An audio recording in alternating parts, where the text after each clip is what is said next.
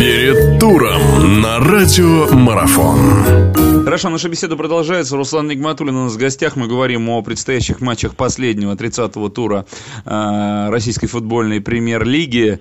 Ну, возвращаясь опять же к игре ЦСКА Локомотив, да и к любой игре в этом туре последнем, хочется добавить, что мяч-то, конечно, круглый, да.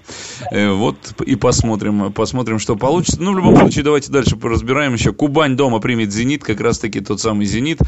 В каком состоянии «Зенит» сейчас, как вы думаете, пребывает? Он также будет рвать и метать, как «Локомотив»?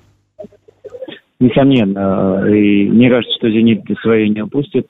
Слишком э, разные все-таки мотивации. Если у ЦСКА и «Локомотива» она равная, то в данном случае «Зениту», мне кажется, победа нужна больше. Возьмем еще один матч. Э, матч, который, безусловно, всегда является одним из самых интереснейших в чемпионате. Но, наверное, все-таки внимание к нему будет приковано поменьше. С той лишь точки зрения, что «Динамо» ну, ту задачу, которую могла решить на этот сезон, наверное, хотя, конечно, амбиции не удовлетворены до конца, но она ее решила. «Динамовцы» однозначно уже твердо, четко, можно сказать, что занимает четвертое место. «Динамо» Лигу Европы получает. «Спартак», ну, «Спартак», который является одним из главных разочарований этого сезона, наверное, для своих болельщиков. Другое дело, что «Спартак» может тут опередить Краснодар при определенных раскладах. Матч «Спартак-Динамо», он всегда непредсказуем, но что мы можем увидеть э, в этом туре с учетом того. Как вы думаете, что сейчас э, происходит с красно-белыми? Выходят они из кризиса потихонечку или нет? Ну, по-настоящему выйти из кризиса, я думаю, что позволят э, «Спартаку» только уже новый сезон, новый новые задачи, ну, может быть, новый тренер, сложно сказать. Но в любом случае нужен, нужен определенный отдых и серьезный глубокий анализ всего происходящего и произошедшего в этом сезоне. Хорошо. Э, интересная борьба в нижней части таблицы в том плане, что ну, у нас определились уже команды, которые отправятся на следующий год, получат прописку ниже дивизионом Анжи и Волга. Вот, пожалуйста, Анжи, кто бы мог предполагать в начале сезона, что так будет. Но так и есть сейчас. Другое дело, что здесь обострилась борьба за 14 место. В том смысле, что обострилась, кто именно эти стыковые игры будет играть с командами из ПФЛ. А там, насколько я понимаю, по статистике, скорее всего, это будет московская торпеда. Тот, кто занимает третье место в первенстве ПФЛ.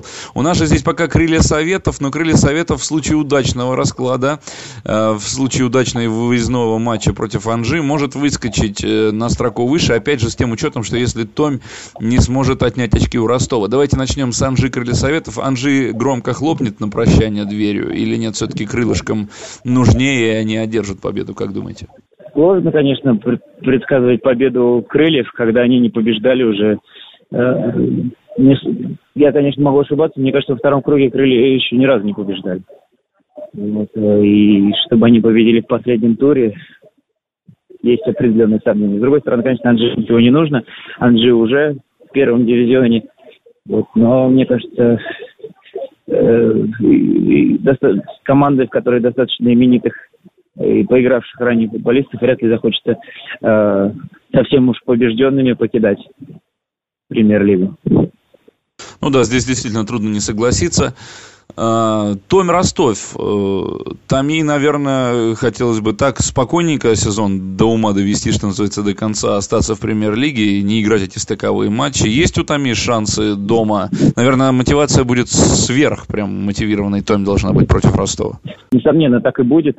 Но кто бы предполагал, допустим, что, что э, супермотивированный локомотив проиграет немотивированному Ростову предыдущем туре. Так что Ростов уже не удивит, если победит в этом матче. То...